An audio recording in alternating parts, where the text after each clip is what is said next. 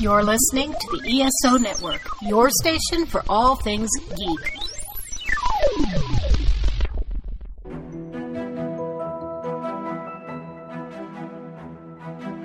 If you've ever been curious about the real or fictional worlds,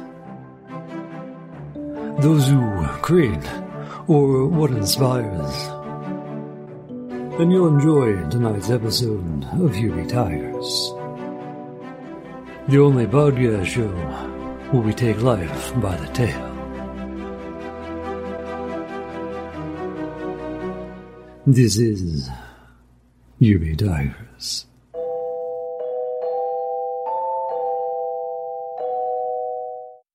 Hello, I'm your host, Jared Surf, and this is Be Tigers, the show about the real or fictional worlds, those who create, and what inspires. Here with me today is Brad Guigar, writer of the Webcomics Handbook and the accompanying site, host of Comic Labs, and, of course, creator of EvilInc.com, a webcomic that's been online for almost 14 years. We had a fascinating conversation about his career as an independent creative, how he chose to find his audience, and what he does now to inspire future generations. We did have a slight issue, though, at the top of the recording, so we'll be diving right into this one. I hope you enjoy. A comic strip uh, artist, and newspapers really controlled that game. That was the only place to get that kind of content. So my goal growing up would would have been to have been a syndicated cartoonist and be published in newspapers. And that's really what got me into newspapers as a career was that an editorial cartoonist by the name of Bill Day who was working for the Detroit Free Press, uh, mm-hmm. uh, gave me some advice during a uh, my senior thesis at college, which was all cartoons. And he said, uh, you know, unfortunately, if you want to be an editorial cartoonist, there's about 150 jobs in the country, and they're all taken. And we're all waiting for somebody at one of the good newspapers to die. Oh, it's a game of Highlander. Yes, yes. And then when that person dies, then everybody moves up and a spot opens up at the bottom at mm. the uh, Podunk Tribune. And that's where you uh, fight with a thousand other people to get that open job at the bottom of the rung and then hopefully so work your way like up. With Disney or any of the other bastions of artistry, and particularly in the in the comic illustration arena, where there are, as you go further and up, further and further up the mountain, there are fewer places to stand. Yeah.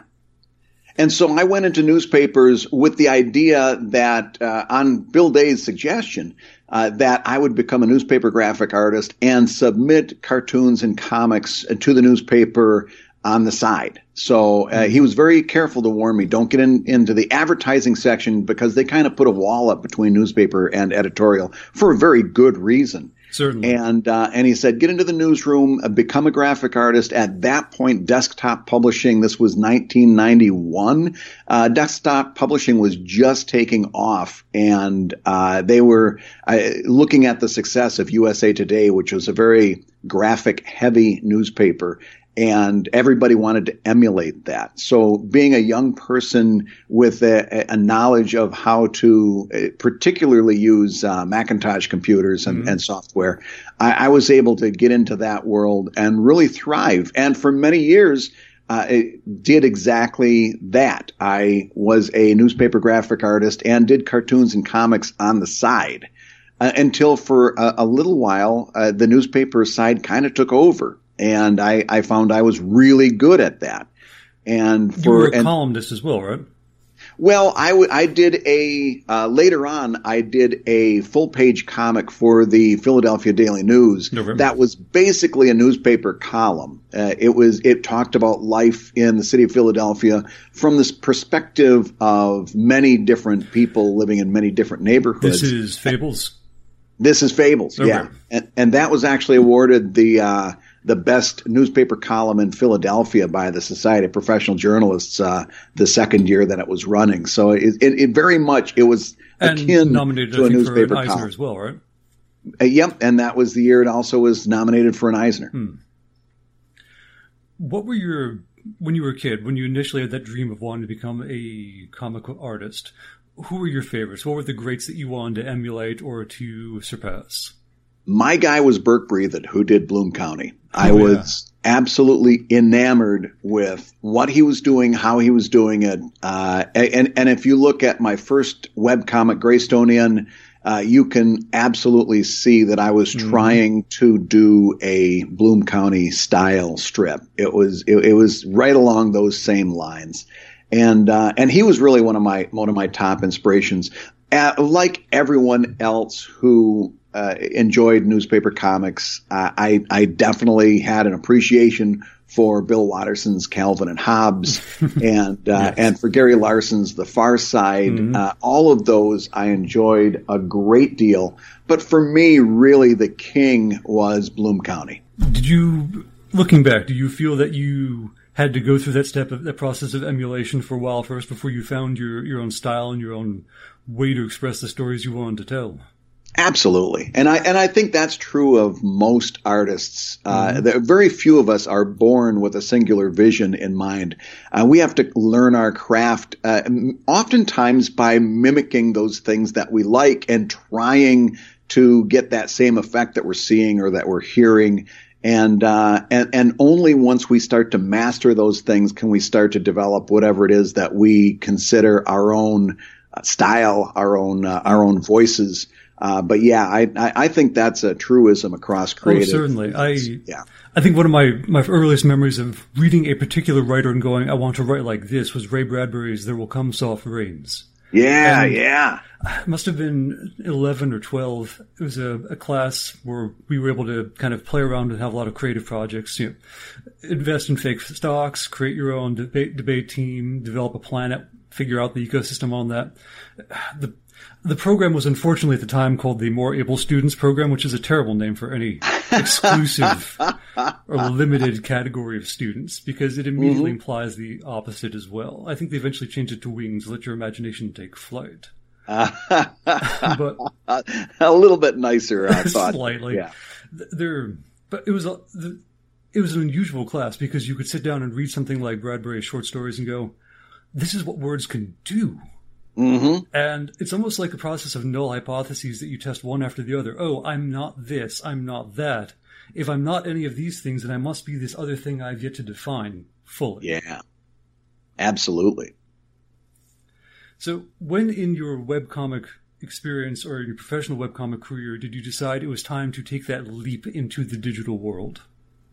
Well, I had been a, a, newspaper graphic artist for many years at this point, going eh, for for several years, and I it had taken me from Ohio, where I started out, to Philadelphia, and I, I had been brought over to Philadelphia to be uh, in charge of the graphics department, and to at that point in Ohio, I had been doing a lot of graphic journalism. I had been doing a lot. A lot of times, they would send me out with a reporter, and the report that we would come back with would be one part story, one part graphic, huh. and I was really becoming known for that sort of thing in newspaper circles, and they wanted me to come out and.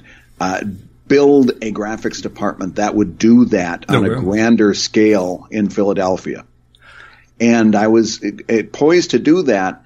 And uh, as I was about to be uh, elevated to that uh, situation, my, the management changed and they had different ideas, and I was uh, kind of trapped where I was. At that point, this is 1999, and it's very clear to me uh, the, the, internet has already uh, come onto the scene. Everyone's gotten those AOL uh, CDs in there, uh, dropped off at their doorsteps. Oh, and many. it's very clear to me that this uh, that that newspapers' days are numbered. I am not going to have the career at a newspaper that I thought I was going to have. And uh, and it, it, specifically, I remember uh, saying to a newspaper editor, uh, "You have to understand, classified ads were a newspaper's bread and butter. Mm-hmm. They didn't mm-hmm. make a whole lot of money selling you the newspaper. They made a, a significant amount of money selling ads in that newspaper, but classified ads really were the bread and butter." And eBay had come on the scene, and I was about I to ask saying you, to an, yeah. yeah and I, I, remember saying to an editor, uh, it, unless we can somehow compete with eBay, we just lost a huge chunk of our revenue. And of course, the response I got there, and this was the response I got uh, for years and years from newspaper editors, was, ah, nah, everybody's always going to want to hold a newspaper in their hand. They want to get mm. that uh, that feeling of holding something, and uh, and, and, we know that uh, that is not how the game played out. But in 1999, when I saw that mm-hmm. my career had stalled. Uh, and I was really quite upset about it. I sure. uh, I took one of the newspaper submissions packets that I had developed uh, a while ago for Greystone Inn, and I had sent this to the syndicates, and they had uh, wisely uh, declined it.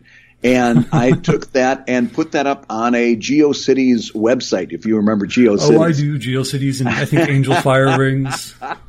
and so I posted that, and I had nine weeks of of daily material, and and and my whole thought was that I'll show them. In other words, I, I, I also felt that you know I, I had gotten a bum deal getting a rejection letter from the syndicate, so I thought I will use this GeoCities site to generate such an incredible audience in nine weeks that uh, the the syndicates will see how wrong they are and they will sign me immediately. It's and interesting that you you had a specific time frame because that was as much content as you had at the time too. Eh, precisely. I, I, I in other words, as I was saying, um, I had no real plans past that. I figured it would happen in nine weeks because, of course, this stuff was such compelling, original, well-crafted material that, or at least in uh, in 1999, that's that's what I thought. It, it, wasn't, but I don't think I would be the first creator that had an overblown uh, sense of importance when they're just starting out. I forget who said it on it was on my Twitter feed the other day. They said it doesn't hurt for a creative to have a slightly inflated sense of self to counteract yes. the likely plethora of things pulling them back down in a day to day basis. Well, I think the real growth uh, as an artist doesn't come from uh, doing amazing work early. It comes from knowing how little you know. And, and when you start to understand how far you've yet to go, uh, that's where the real work of creativity kicks in. It, it's great to have that initial confidence. And I, and, and I, I think it's fantastic. Confidence is a wonderful thing, but you don't get real growth until you get past the confidence and you realize, nah, I got a lot to learn. Uh, but for me, nine weeks went by uh, of Monday through Saturday, and I had generated just a little bit of traffic, but it was enough to whet my appetite. Mm-hmm. And on the week before the ninth week expired, I started working on week 10 and week 11. And yep. uh, I went on to post six days a week with no breaks for years and years and years. I, I, had gotten bitten by the bug, and I really, really loved working on comics. And uh, and and so that's really what started it all was just getting that that immediate feedback every now and mm-hmm. again you'd get a comment, you'd get an email, you'd see your traffic going up slowly, and uh, and that was it for me. That, that I had the bug. I wanted to. I, I was a self publisher from that tenth week on. You know, it's so funny you say that. I had never intended to be a writer, although, as my folks would say, I've been writing since I was very little. And mm-hmm. when I was finishing up one of my classes at Ithaca College, my undergrad, our writing professor said that for him, the most depressing thing in the world was talking to students after graduation and finding out how few of them continued on. Yeah. How you know to see the limits of his or what of what he could inspire when he himself had studied with Junot Diaz and George Saunders and had been filled with this whole vision of you know, go and tell these stories that are inside of you. And so what he had said is if you ever go to grad school, do it for the thing you love. But it's that same kind of, if you're going to commit yourself to something that crazy, the love for it is the only thing or one of the few things that will keep you going, regardless of all else. And to your point, I sat down and went, well, I can't really be a writer if I just have kind of a book or some short story ideas. I have to have more. And that summer I sat down and this whole other set of books came out of me and I went, okay, there's the difference between writing something to get tenured and writing because this is what I love and want to do. Mm-hmm. And the the humbling moment, I think, for me, to your point, was learning the difference between short story and novel. And I thought they were bigger in some ways than they were and smaller in other ways. The were bigger definitely in terms of scope and process and all that other, but the small thing I discovered was quite the same as that my process fundamentally won't change. And trying to think that it should and force myself to change it was so counterproductive. I ended yeah. up submitting my thesis with an appendix about 30 pages long of everything I would fix in the next version. I think that's why I graduated. Yeah. In all honesty, that sheer admission of, I know this isn't what it should be, but I've recognized my mistakes. Absolutely. It's a. Do you find. How do you connect with your characters? Do you talk to them? Do you have some way, some process or ritual for engaging in the story? What's your routine? Uh, well, for me, uh, I do comedy. I do humor. So for me, it's about the words. It, it's about the the concepts. So really, what I'm doing is I, I, I have a, a storyline. I have a, a, basic outline, and I know for every page a certain story beat has to happen. Mm-hmm. And and I know the the personalities of each of my characters. So I know I've got to stay within certain limits. But my job on each page is to make the story beat happen in the most creative, funny, compelling way that I possibly can. So I'll write a, a first draft and, and I'll get to that place. Uh, and then I'll push one of the concepts, uh, and, and it's something I talk about uh, a, a, in webcomics.com quite a bit. Mm-hmm. Pushing mm-hmm. concepts, not letting yourself off the hook, and it usually I find it works really well if I'm able to do that first draft and then set it down for at least a day or two days. Yes. And and let my subconscious work on it, and and also just uh, let it fade a little bit, mm-hmm. so that when I do reread it, I'm reading it somewhat fresh, and that thing that I thought was hysterical usually isn't and and I but but there's something there that that can be worked with. Mm-hmm. Uh, so I will take that and and push the concepts, exaggerate. The, if it's a little bit bad, I'll see what happens when I make it worse. if, if, it's if, if it's raining a little bit, I'll see what happens if I make it a deluge. Mm-hmm. It, it, and and the more I push the concepts, the the funnier the outcome tends to be. And uh,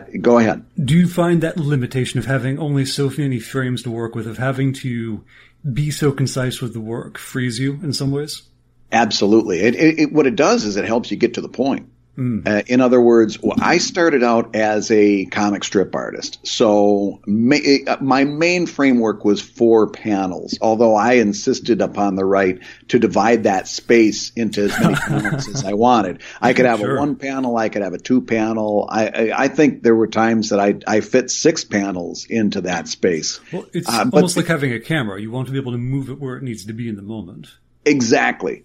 And uh, but but at the same time, there, it is a finite amount of space. And as a comic strip artist, you have to get to the point quickly. Mm-hmm. It makes you a ferocious editor. Uh, because you you you need that space. So any word that doesn't get and, and and purposefully make that point clear that you're trying to make is a word that needs to get axed immediately. and so it makes you a, a, a bloodthirsty editor uh, when you have to work in that kind of space. And and I did the I did Greystone Inn and later on the spinoff Evil Inc., which mm-hmm. I continue today. Uh, I, I did those as a comic strip for oh golly about twelve years uh, mm-hmm. straight.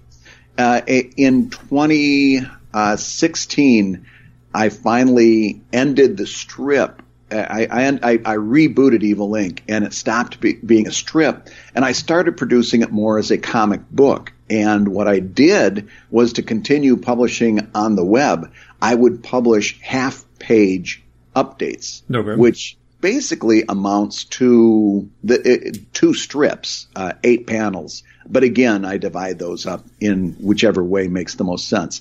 But now I find that having worked with a four panel format for so long, the luxury of being able to take the equivalent of two strips to make my point mm-hmm. uh, actually made me a much much better writer because I'm still that ferocious editor that I always was uh, but uh, being able to write a story that doesn't need to have a punchline every four panels actually makes it a much better story because that four panel uh, punchline system is great for newspapers, uh, right. uh, which was it was originally designed to thrive in. But when I would collect them into books, the story read very uh, haltingly. In other words, you, if you've ever talked to a person that was uh, maybe uh, because of self confidence issues, mm-hmm. felt the need to, to to interject a joke constantly. It was too and staccato and too forced. difficult yeah. to follow that story uh, because they're constantly interrupting themselves by trying to make you laugh. And it's like, you know what? You'd be a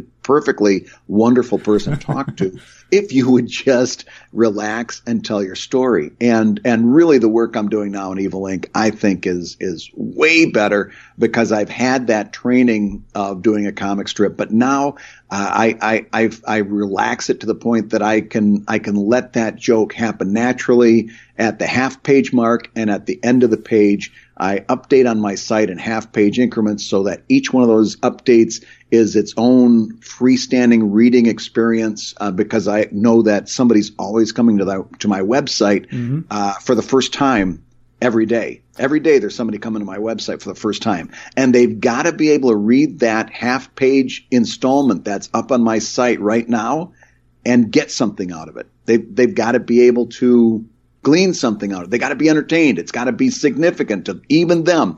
Uh, the well, right, because it's a it's almost time. an in media res, and they have to have a sense of the character, the tone, the world this is taking place in.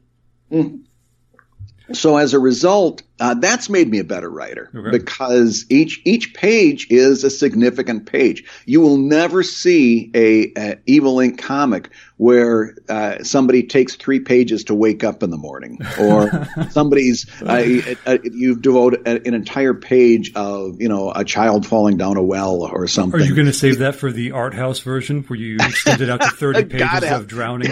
God help us! I hope I never get to that point. Uh, I, I, I pers- personally I cannot stand reading stuff like that.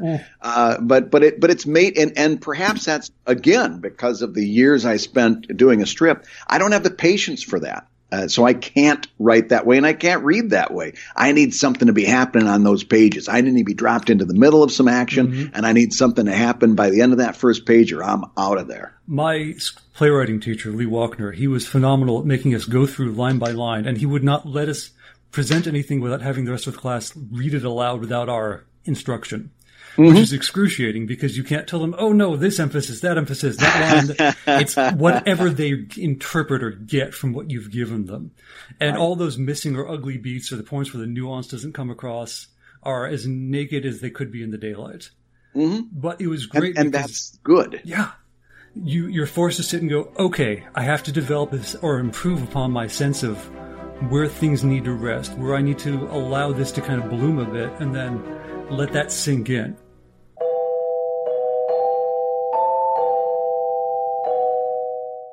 This week on Myopia Defend Your Childhood. Myopia Defend Your Childhood is so named because I believe we are short sighted on the things we watched as kids. So every week we watch a movie that one of the panelists grew up watching and see if they hold up from comedy to cartoons or to action. And for this season, the last Thursday of each month, we're doing a TV show in our Myopia Mornings segments. We watch Saturday morning cartoons and afternoon classics. So find us on iTunes, Stitcher, or wherever you get your podcasts. How will you stand when we put your past on trial? Myopia Defend Your Childhood is a member of the ESO network and produced by Dude Letter Podcasting.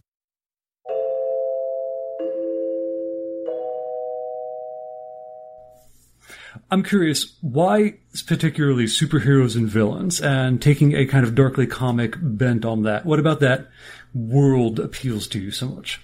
That was something that I always uh, was just drawn to. As a as a kid, I discovered Marvel comics very young when a uh, uncle who was a truck driver uh, dropped off a box of comics that had their covers ripped off because that's that's how you would return them. Uh, right. we didn't have comic shops in the small town I grew up in in Michigan, uh, but they were available in drugstores. And so he was a trucker. He would he would uh, deliver these, and uh, then uh, they would rip the covers off and send them back to be pulped if they didn't sell. And he had an entire cardboard box full of uh, dozens and dozens and dozens of these and dropped him off one day. And uh, I remember being in my room with my brother, and we immediately, like within five seconds, he decided he was a DC fan, and I decided I was a Marvel fan. And we were going through and sorting out all the comics. All the Batman went to him, all the Spider Man went to me. And all of a sudden, my mom came rushing into the room, grabs the cardboard box, and leaves with it. Oh, no. And then she comes back in, grumbling under her breath and sets it back down and and the the contents of the box had gotten very much uh, lower than it had. it wasn't until years later that we found out that uh, Uncle Ed had was sitting out in the dining room having coffee with her, and and she she said something to the effect of, you know, those boys are really going to love the comics, and he Ooh. said, yeah, wait till they get to the bottom, they're going to really love those magazines I put at the bottom. and uh, as it turns out, if we if we would have been a little bit faster at sorting, I might not have been the comics fan that I am. I, I might have gone into a completely different type of publishing. But uh, but yeah, I, that was that was my introduction to comics, and uh, and and and I loved comics. I I I I wanted to be uh, as a young kid, uh, even before I kind of discovered uh, Burt Breathed and Bloom County. I, I wanted to be that uh, comic book artist that did that realistic style. it just never it, it, was a little bit un, unobtainable for me, mm-hmm. and I found uh, that that I wasn't great at that. But what I could do was draw something that was more cartoony, and I I could write things that made people laugh, and I found out that that was a fantastic way for me to fit in. And, and especially during a lot of times as a teenager that you felt you couldn't uh, I found out that I could fit in by drawing these silly images that made people laugh, and and so uh, uh, that's where my uh, my practice kind of took me. You... But I always had that underlying love for the entire word, world, the tropes, mm-hmm. the, the the kind of unwritten rules of life that happens in a superhero world. Do you, by any chance, recall your earliest or your first attempts at trying to emulate that world, but discover and discovering in the process your your own comedic take on it, or your own voice? I guess that first touch of it. Oh yeah, I, I well, I was, you know, I we we I, I filled lines, uh, the, these lined notebook uh, pads that mm-hmm. my mom would get, you know, the spiral bounds, and, and I I still have some of them that she's saved, and I've got back there to kind of flip through from time to time. Uh, but but you know, I, I, I, filled notebook after notebook full of my own comics that were, you know, Avengers ripoffs. And, and what I found very quickly was, you know, I, I, these things weren't looking the way they were supposed to look. But uh, every now and again, if I threw a little punchline in there, and of course, uh, as a little sidebar, Spider-Man was always a very funny comic. There was yes. always humor in Spider-Man. He, he was always cracking wise, and and and and the writing there was always very uh, gleeful almost. Mm-hmm. And, and, and so uh, I, I tried to do that uh, just as much as I had seen it done. What's your take on the? I think we're in iteration three or four now in the Marvel movie universe for Spider-Man? Do you have a preference for how they've been portrayed so far? Uh, no. I it, see. That's just it. Uh, when I was a kid, if you would have pulled 12 year old Brad aside and told him that we were going to have the plethora of Marvel movies and DC movies, but the Marvel movies, sure. especially as a young Marvel fan, this is really where my heart was. Uh, if, if you would have told 12 year old Brad that this was coming around the corner, uh, I would have been absolutely over the moon with with happiness. so I, I I loved the first Spider-Man movie. Mm-hmm. I loved the subsequent Spider-Man movies, and I loved seeing Spider-Man in the Avengers movies and coming up in Infinity War. I love them all because we were starved for that in the 70s and the 80s. Right, and it was listed absolutely your, your version. at the bit. So it's less that these are you, it's less that there was a particular version you identified with, and more that this character you just wanted to enjoy any way you yeah. could. Yeah, and and and also coming from a creator's standpoint, uh, you you realize that there's more than one way to enjoy any one character. So mm-hmm. I, I, I, at least from my background, I don't get all wound up over well, is this the right Superman? Is that the right Superman? Uh, is this the the correct Batman? I, I there's something to love and cherish uh, from Adam West's Batman, and there's something to absolutely thrill over with Christian Bale's Batman. Do you think we've entered kind of a, a cultural shift or change where comics and video games and all of these things of childhood love and adoration have become the trappings of adulthood as well, and the expectations or the the belief about whether that's a good or bad thing is something we argue a lot. You know, there's the online pieces about millennial this, millennial that. Do you think there's a, any particular cause to that? Do you think what's your take on it? I guess. Uh, I don't know. I, I I love to see people talking passionately about this kind of thing. So even even when they're arguing, I, I love to see that kind of passion sure. brought to it. Uh, so uh, up until the point where we're saying, well, you're not an official fan, or or you're not a, a, real geek if you unless you meet these criteria. That kind of stuff I can I can do without. Uh, but seeing two people that are arguing Marvel versus DC, or, or, or to see these people who are absolutely passionate over Infinity Wars coming out, I, I think that's fantastic. And and I don't think we have to agree all the time. Uh, although I do think we have to respect one another. Mm-hmm. I, I'm not all hung up over agreeing. So I am curious though, when you said your brother and you split over DC versus Marvel, was that more about the particulars of the narrative, or was that more to be different from each other? I, probably a little bit of both. uh, we, we, we were 13 months apart oh, and wow. we very much defined each other by being not that guy. Uh, and it didn't help that our, that, uh, mom dressed us alike constantly. Oh, you know, no. it, it, was, it was one of those situations we laugh about sure. it, uh, now, but you know, it, at Christmas we'd fight to and and and this was out of a family of five kids. We mm-hmm. were the the older the older two uh, but we would always fight to be to to unwrap a Christmas gift first because if I unwrapped a Christmas gift and it was a blue sweater, he knew he was getting the exact same sweater in green. you know, so we very much tried to define ourselves by being not that guy, uh, and also uh, I think he just gravitated towards those stories. I think they spoke to him. He, he's he's still a big fan of, of Flash, and he mm-hmm. he came in during that Carmine Infantino run of the Flash in the late seventies, early eighties, and uh, you know I I, I think uh, I, I think there was probably a little bit of both. So when did you realize that what you were doing, this independent work of trying to prove that I'll do this on my own, I'll make it big, I don't need any of them. When did that reach a point of comfort or satisfaction or reflection where you went, I can actually have a career or a life doing this? I'll let you know when that happens. no, I, I, I think it's it's something that never. Actually, I, I I'm I'm gonna, I'm going to hold that to that as my actual answer. I don't think any uh, independent creative person, I don't think any person that works in publishing either, uh, from a creative standpoint, actually ever sits back and says, "Well, here it is. I've arrived. This is this is me." I think we're always kind of uh, trying to get to a place that I don't think we're ever going to truly arrive at. But uh, but but for me, there were several milestones along the way that let me know that I was getting closer. Mm. When I self-published my first book, uh, and and uh, Diamond Comics actually picked it up and it started appearing in uh, comic shops uh, across the country. That was uh, that was a big deal for me. Uh, when I when I started to see that I was making significant amounts of money running advertising on my website and that I could actually generate traffic on my own. That was a big milestone for me. Mm-hmm. When I later and, and, and fast forwarding when I ran my first successful Kickstarter, that was a big one.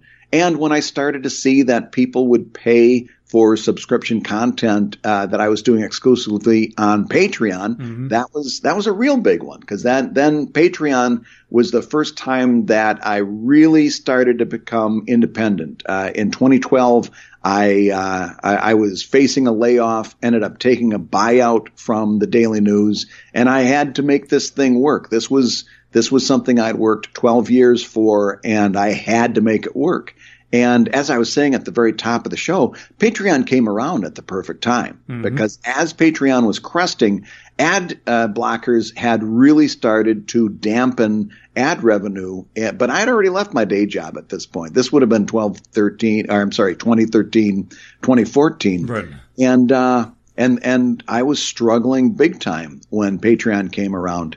And, and by the time that did come around, uh, I spent several months where it was like, all right, I can do pretty good with this thing as a tip jar, but I can see something needs to happen. And, and what I finally came to the conclusion was that people want something for their money. Uh, you've got a bunch of fans that are mm-hmm. more than happy to give you a dollar. But if you really want to make Patreon work, people want something significant for their money. And so I experimented with a number of exclusive comics that I offered to my uh, readers until I found the one that clicked. And that's when Patreon really started to pay out for me. What was that process like? I know we heard Ty Carter speak about his experimentation with how to balance out what to give for upfront, what to give as a bonus, what to give for free, and how to present that. How long did it take you in terms of experimentation to figure out what kind of comics were best as exclusives or bonus material or things that resonated with this portion of your fan base?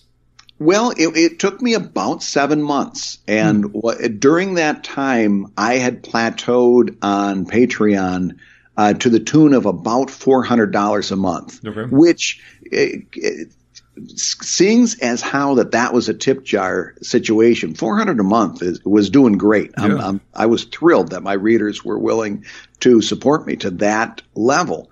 Uh, but I had plateaued. It wasn't going any further up. So I tried a number of things. I tried repackaging content into mm-hmm. PDFs that people could read on their tablets, and that kind kind of a yawn.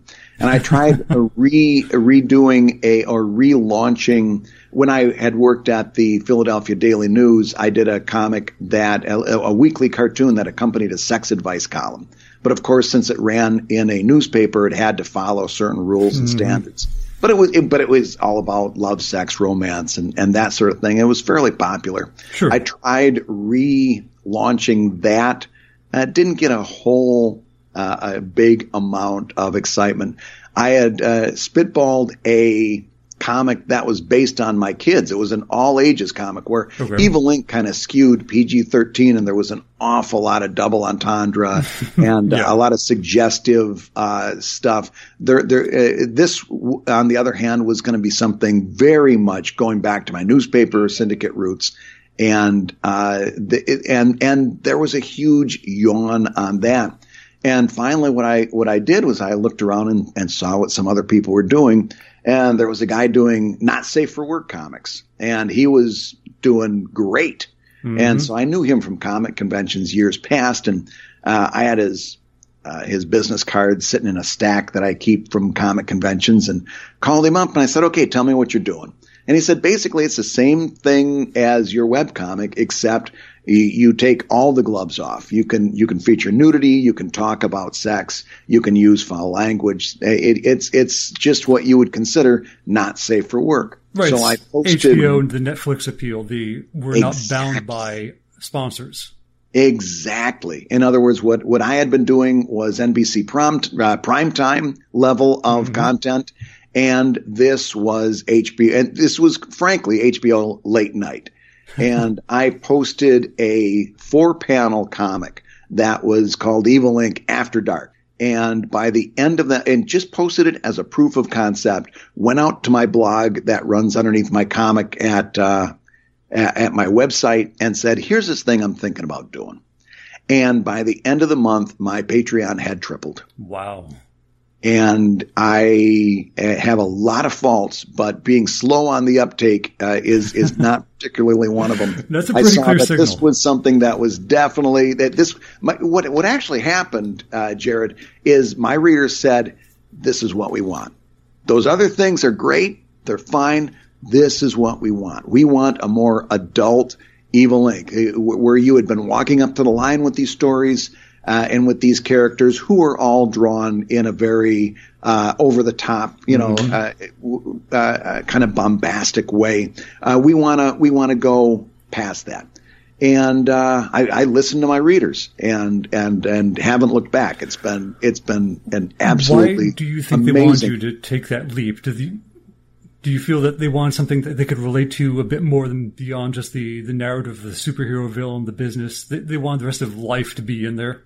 As yeah, I think as- that's a, I think that's a pretty. I mean, I mean, obviously, uh, people across the board are willing to pay for more adult content. In, in, in times that they're not willing to pay for other things, right? We're, we're, in fact, on the web, we're almost trained that that that's the way it is. Uh, That that adult content, you're more like it, it, there's more fewer barriers to that purchase than if I just said, okay, my website's going behind a paywall now.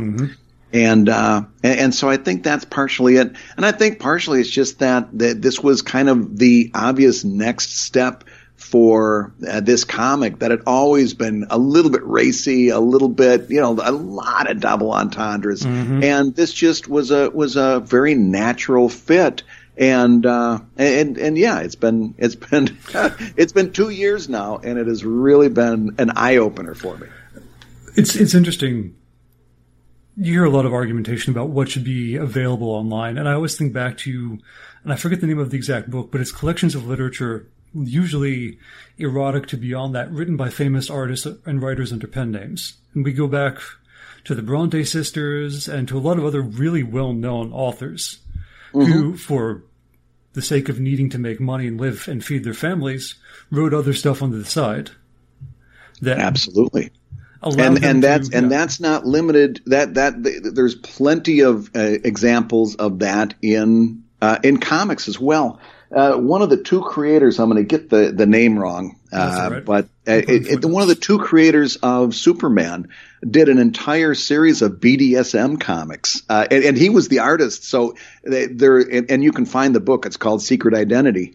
Uh, it's it's these amazing BDSM uh, illustrations drawn in a straight up Superman style. And, uh, and yeah, there's there's plenty of examples of that. Of course, he had to work under a pen name. I decided at a very early stage not to work under a pen name. Uh, part of that was practical. I had spent 14, 15 years building up a name for myself and and a following on social media. And I wanted to be able to parlay that into talking about this new project. And also, I, I just felt weird about being that, that that would almost show that that that there I was ashamed of this work. Right. And the the bottom line is is this work is every bit as valuable and uh, and, and, and every bit as meaningful as any other thing that I've done. And, and if you look at the stuff that I've done, everything from Phables, which was a journalism comic, Sure. uh, to Greystone, which was kind of like a punchline comic, I've done a lot of different things. This is as, uh, just, it has as much value as anything else I've ever done. And I'm super proud of it. So I, I wanted to put my name on it.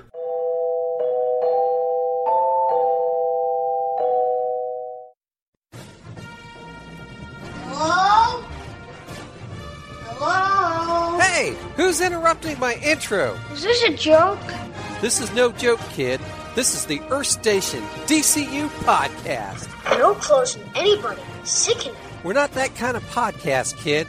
We talk DC news, comics, movies, and television. You gotta do better than that. We review Supergirl, Flash, Legends of Tomorrow, and Arrow every week. That a fact. How much do I owe you? You don't owe us anything. The podcast is free. Oh, it's just I just heard this story in the cab, and it is all I can think about. We are part of the ESO network. This is amazing. Why, thank you, and join us every week for another edition of the Earth Station DCU. Now, can we get back to the show, please?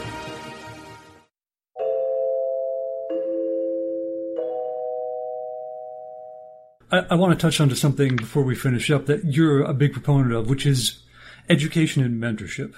Mm-hmm. That one, how did you find yourself moving or migrating to the role of educating new generations of comic book artists, artists, and other illustrators and creatives, of teaching people how to use platforms like Patreon? What put, what drove you into that role, or when did you decide that you needed to take this position up? Well, uh, going back to my newspaper days, uh, when I was uh, simultaneously uh, putting a webcomic out and working uh, a day job at, at a newspaper, which was actually a night job. I worked uh, four to midnight. But at the sa- during that time, I started I, I started really wanting to write a book, and it it, it really culminated in I think, gosh, I think I'm going all the way back to 2004, 2006. Okay. Uh, somebody, ha- an editor contacted me. They wanted me to write the uh, a how-to book. Uh, but their artist or their writer had, had there, there had been some kind of a problem that they couldn't complete it. But the deadline was at the end of the month, and this was a God, God, I, I forget, maybe a 300 page book, word heavy, not a lot of illustrations. Uh, this was uh, this was kind of like a dummies book, you know, where, where you it's just walls and walls of text, and uh, they wanted me to write this book in four weeks. And uh, uh, they were offering uh, very decent pay. Uh, my first son had just been born uh, a little while ago, uh, but luckily my mother-in-law was happy to come over, and for three weeks she took care of the kids, uh, or the or the or my son rather. I holed myself up in my studio and wrote just bang this thing out over three weeks. Left the illustrations for the fourth week. And if you do pick up that book, you can absolutely see that those illustrations were done in a hell of a hurry. Uh, but that kind of started the bug for me. So I started writing on my own little little snippets of something I called the Webcomics Handbook. And uh, a couple of years later, I'm at a convention and I'm exhibiting with uh, really good friends of mine, uh, Dave Kellett and Chris Straub, and we had done online collectives together. We were hanging out at this uh, Baltimore Comic Convention, and another mutual friend, Scott Kurtz, called up and said, "Hey, uh, Chris and I are doing this book that's going to be a how-to book, and uh, we were talking, and we want." you and Dave, they say to me, we want you guys uh, to do it with us. We're going to do it all four of us together. Okay. And this sounded like a hell of a lot of fun, although it sounded like my, you know, webcomics handbook was kind of going to take a back seat, but yeah, I only had a couple sentences written here and there. It was So already back there. so, uh, so it's like, yeah, I want to, I want to do this. And so we, we divided up 12 chapters and we wrote it in such a way that each chapter is written by one person, but then everybody else chimes in all along the way and comments as this person's writing the chapter. This was more and a if you- conversation. yeah. And, and it's like sitting in a in a bullpen or a studio. If you ever pick that book up, it, it's the the a, lot of the stuff is a little outdated because Twitter hadn't happened yet, Facebook had Kickstarter, certainly not Patreon. Uh, but it's a, but it's a really fun book to read, and we did that book together. It was very very successful. Went through multiple printings, and uh, and and after that book came out, uh, I had gotten the uh, ability to publish on webcomics.com. I, I was able to use that domain name. And we started, we, we had the idea that we were going to post stuff, the four of us are authors, we were going to post stuff on webcomics.com so that uh, we could continually update the book. Okay. Because the book, once the, the ink is dry, it starts to go out of date. And so we were going to use webcomics.com to continually update this book and put fresh stuff out there. And I really caught fire with that idea. And eventually each of the other three guys got busy doing other things that, mm-hmm. that they wanted to do. And, uh, and I found that I was kind of the only guy posting that. So I, I, I took over and I was like, okay, so this is going to be something that I do. And I challenged myself to write, uh, at that point, five days a week, something new for that site. And, and, and now, now this is, this is where it got interesting. In 2010, I, I realized, geez, I, I, um, of course you're not going to make money on ads because that's a very, very niche kind of, uh, uh, publishing. You, you, you, you, there's not, it didn't have huge traffic. Uh, it had dedicated traffic, but not huge traffic. And, uh, I wasn't going to be able to work the ad model. And, but I, and I wanted to continue doing it, but I couldn't justify the amount of time I was putting into it. So I decided to make it a subscription website. I see. And I switched that over January of 2010, and the reaction was so visceral, so hate filled. I mean, there was, there, there was, I, literally, I expected to look out my window and see people with Picketing. pitchforks and, and torches.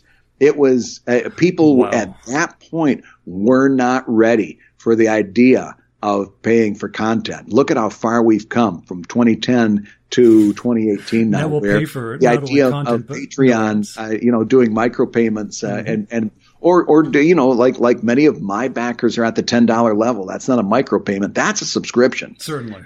and uh, and so I, I but but you know I weathered that storm and started writing, and uh, that kind of turned into my own mentorship of cartoonists and and people who want to do creative work on the web even more broadly. There's a lot of people that get in touch and they say, "Oh, I picked up uh, uh, the How to Make Webcomics book," or "I finally did end up publishing the Webcomics Handbook."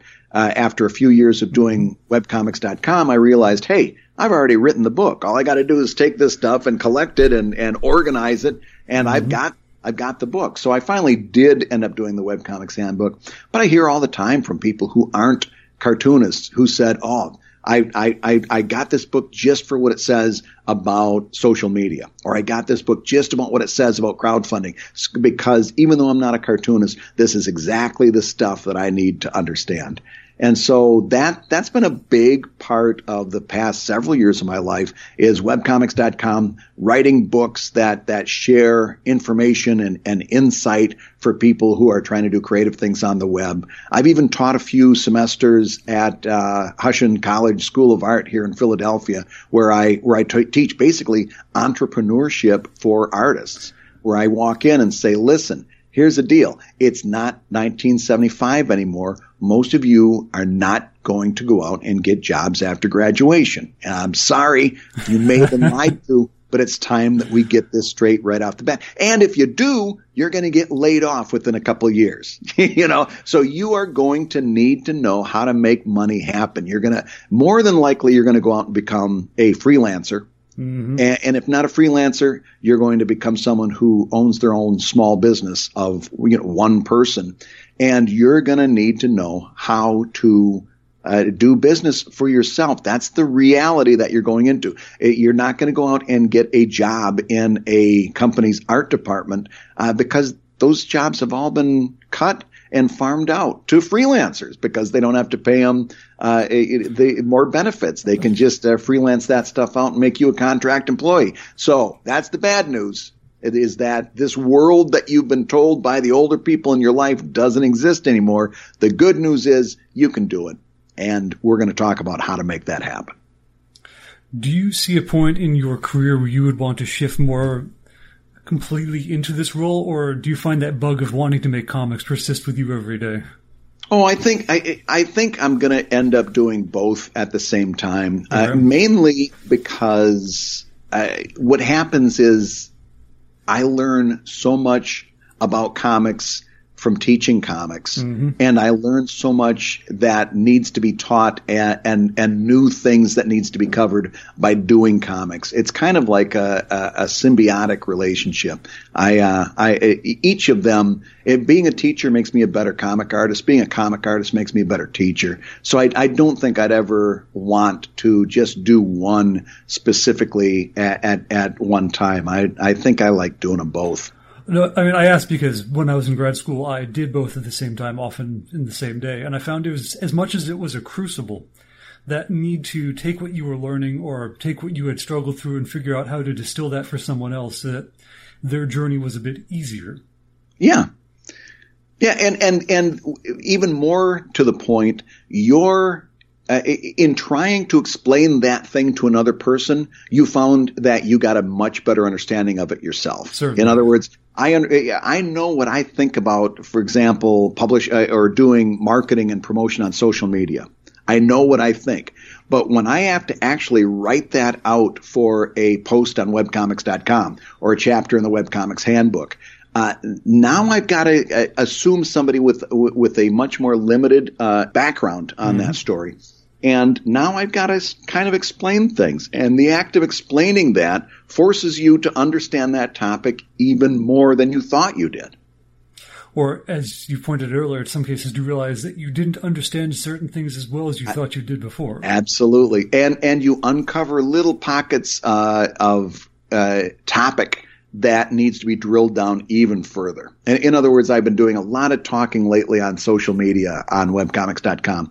And I realized after, and I, and I've been doing this, I do uh, four posts a week now instead of five. Five, I'll do uh, a post from the archive that I'll make free. You don't have to have a subscription to read mm-hmm. it as a promotional thing. But I've been doing this site since 2010. And, uh, I realized last week that I, I, I, talk about social media an awful lot because it's such a powerful way for an independent artist to promote and market their work. You you cannot uh, deny. Uh, you can't ignore it. it. It's it's huge in in your outreach if you're going to do this as an independent. And I realized last week I'd never talked about hashtags. And there's there's a whole and I've oh, done yeah. two posts already. That's like, okay, let's just specifically talk about hashtags. Why do we use them? How can we use them better? What you know? What are the assumptions you've been making about using them? What what's the cargo cult stuff that you're doing that you do it just because everybody does it? Mm-hmm. And and it's been some of the best uh, topics uh, of discussion that I've had in a long time. And it's it, it's one of those things that it's always been there. Uh, but then you you realize, oh, geez, there's this whole facet of this conversation that is untouched, oh, sure. and we need to drill down on that. I remember a client asked me. He was, I think, he was working on a business his father had invented the product for, and this is a 40 plus year old business. The guy used to work as a journalist for Consumer Reports. He, he had a lot of background in educating and talking about products and researching and, and interviewing people who use them. And when mm-hmm. he said, "Why would I want to use a hashtag?" and I had to sit for a moment and go, exactly. That's a great question. What I eventually came around to was it's a wonderful way to follow a con- conversation across multiple media and platforms. Mm-hmm. I don't have to, you know, I can collate everything surrounding this topic with just that tag and right. get other people to do it as well so that when I search for it, I can get all that stuff sorted together. I can nuance it with additional tags. I can, and so I think Stephen Colbert was great about this. Add sub comments or subtext to what I'm saying with them. Mm-hmm. There's a lot of, when you start looking at it less about as an artifact of what we could do before and more as a new tool or a new approach to doing what we used to do. And right. I always keep in mind the other end of this, which was, I was at a conference I was at probably, God, six, seven years ago it was on content as the new king and sponsored content particularly. And all these people were talking about, oh, sponsored content this, sponsored content that, if you get the relationships right, the placement. And this guy with big burly mutton chops, old time ad executive goes, mm, sounds like PR to me. Well, hamina, hamina, hamina. He goes, mm, still sounds like PR. and half the audience went, thank you because yeah, the, the, fundamentals in some senses don't change. It's still relationship building. I think, and you can probably speak to this as well. The expectations can shift. Oh, sure, but but at the heart of it, social media and is is a conversation. And the the key to doing social media well, in my opinion, mm-hmm. is something that I call the three C's: content, commercial, and curation. And if you're doing those three C's well, uh, you're going to have a feed that somebody wants to follow. Content is content. It's your thoughts. It's your ideas. It's something that you're willing to share. If you're a, a, a creator, it's putting that creation in the social media feed, not a link to it back to your site unless you're making significant money from ad sales and you need to do that. Mm-hmm. Uh, but it's sharing that content on social media. Commercial, that's when you start talking about your Patreon and your Kickstarter. And curation is when you're retweeting or sharing other people's stuff. Uh, if you do all of those things frequently and well, you've got a tw- uh, you've got a social media feed that somebody wants to follow. If it's all one, if it's all commercial, if it's all you talking about your Kickstarter mm-hmm. nonstop, post after post, not only is nobody new going to start following you, you're going to start to lose the people that you had. If it's all content, that's great, but it doesn't do you any good because you're never mentioning your Patreon. you're never mentioning that new book. You're never mentioning a comic convention appearance or a trade show appearance. And, and, curation is a fantastic way of, of having lots of content in your feed that you didn't have to create, but, uh, but there it is and you're sharing it and it's not uh, commercial. So, uh, and if you're choosing it wisely, if you're choosing it well, that person that's your follower doesn't care what it, that it didn't come from you. They just are like, oh man, I'm glad I'm following this person. He or she just found me this neat thing mm-hmm. to read or this neat part of my day, even if it's just 140 characters or 280. And you can use that curation not only for that, but to help other people and encourage them. I, I, I, do this all the time. If I see somebody doing a Kickstarter, man, I'll retweet that in a heartbeat if I think that it's something that uh, gels well with my followers. And I know that they appreciate that because this past month when I'm doing my Kickstarter, I see those retweets coming back in bucketfuls mm-hmm. because they remembered that I retweeted them and they're more than happy to reciprocate that. It's, it's that whole idea of putting good out into the world uh, and getting good back. Uh, uh, curation in social media is all about that kind of stuff. And, uh, and it just makes your feed that much better. It's, it's, it's, you need it because you need lots of content in that social media to encourage people to follow you. And what's easier than seeing something interesting and clicking retweet or share? Uh, the the favorites that doesn't do shit. Don't don't don't bother with the favorites. Nobody cares if you put a heart on it. You retweet that. That has meaning. Mm-hmm. Same thing. Same thing on Facebook. You share it. You find a way to get that out to more people. That's has value. Uh, putting a heart on it, that that I, I, got no time for that. It's it's it's empty. It's wasted time. You curate on your site. Now you're doing something interesting. You bring up an interesting point. I know we have to finish up soon, but I was working in financial in- services for many years as a consultant, and one of the big pieces of research that came out at that time was this shift away from people going to certified experts to ask for advice, and instead asking their friends, their family, people mm-hmm. they knew who they trusted, whose opinion not only mattered to them, but who also either shared their interest or had their best interest in mind first. And I think in that same sense with your creators or the people you follow saying, you like me, I like this stuff. We both probably like this other thing I'm about to show you right now. Yep. I, Absolutely. I, most of the stuff I've stumbled upon in probably the past four or five years comes from someone whose opinion and of various content I trust. And I'll go, okay, we may not like everything together, but I know you and I appreciate these things, so I'll be more willing to give that a shot. Right. Absolutely. And and, and that's something that you can use to your advantage. So I do want to touch upon your Kickstarter. It's at fourteen or fifteen thousand dollars now, a couple days left to go. We just it, it, we just crossed over fourteen thousand. Uh, it will end on Wednesday at eleven thirty Eastern Daylight Time, and you can check it out at newevilbook.com. It was awesome having you on the show. I thank you so much. I enjoy talking to creators, as you know, and I love being able to share those conversations with other people because it's fun for me, and sharing my fun with other people is fun. yes, uh, well, it's it's it's curation, isn't it? Certainly. In my teacup to come full circle. Anything you want to touch upon or plug for the audience? Any gigs? Any stuff you want to let them know about before we go? Uh, well, other than the Kickstarter, which you can see the, uh, the this is the reboot of Evil Inc. So it, it was that uh, that uh, new approach of doing a comic book instead of a comic strip. That's for the first time being collected into a book, and I'm really excited about that. And if you want to see the exclusive comics I'm doing on Patreon, it's patreon.com slash Guigar. Guigar is the weird spelling, G-U-I-G-A-R. It's just like guitar, but with a G instead of a T. that is a good mnemonic. I've been doing this for a while, Jared. How many years did it take you to figure that one out? Yeah. Well, eh, eh, after after so many times of people t- putting the wrong spelling of it in, uh, I I had to do something because man, that was a killer. Oh, my favorite I received back when I was applying to college, a number of letters back. My favorite was Carnegie Mellon. They sent a letter addressed to Tard Gurf, and I said, I I have no desire to go to you now. wow. Yeah, they didn't even try on that one, did they? no. I mean, my handwriting is not pretty. I know this, but I typed up stuff for a reason. Yeah, jeez. Oh man. So we'll make sure we include links to your site, your books, uh, to your podcast, Comic Labs.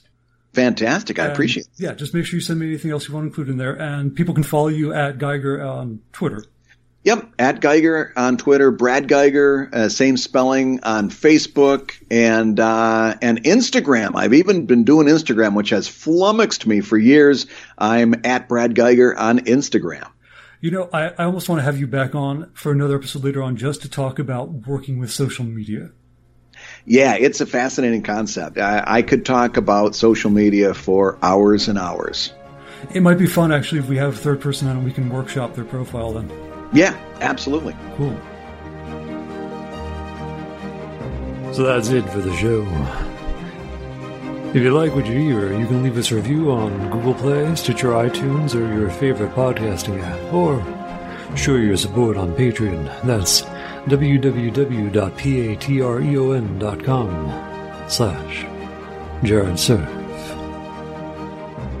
And, of course, if you have a tale of your own to share, you can write to us at feed us your tales at herebetigers.com. That's Tigers of the Y. See you all next time.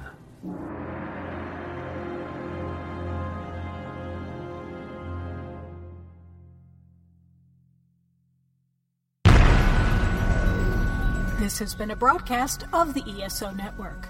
Be part of the crew and help support our shows by donating to our ESO Patreon or by shopping through Amazon.com or the TeePublic Store, which can all be found at www.esonetwork.com.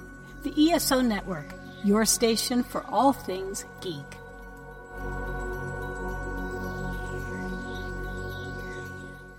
This podcast is a part of the C Suite Radio Network. For more top business podcasts, visit c-suiteradio.com.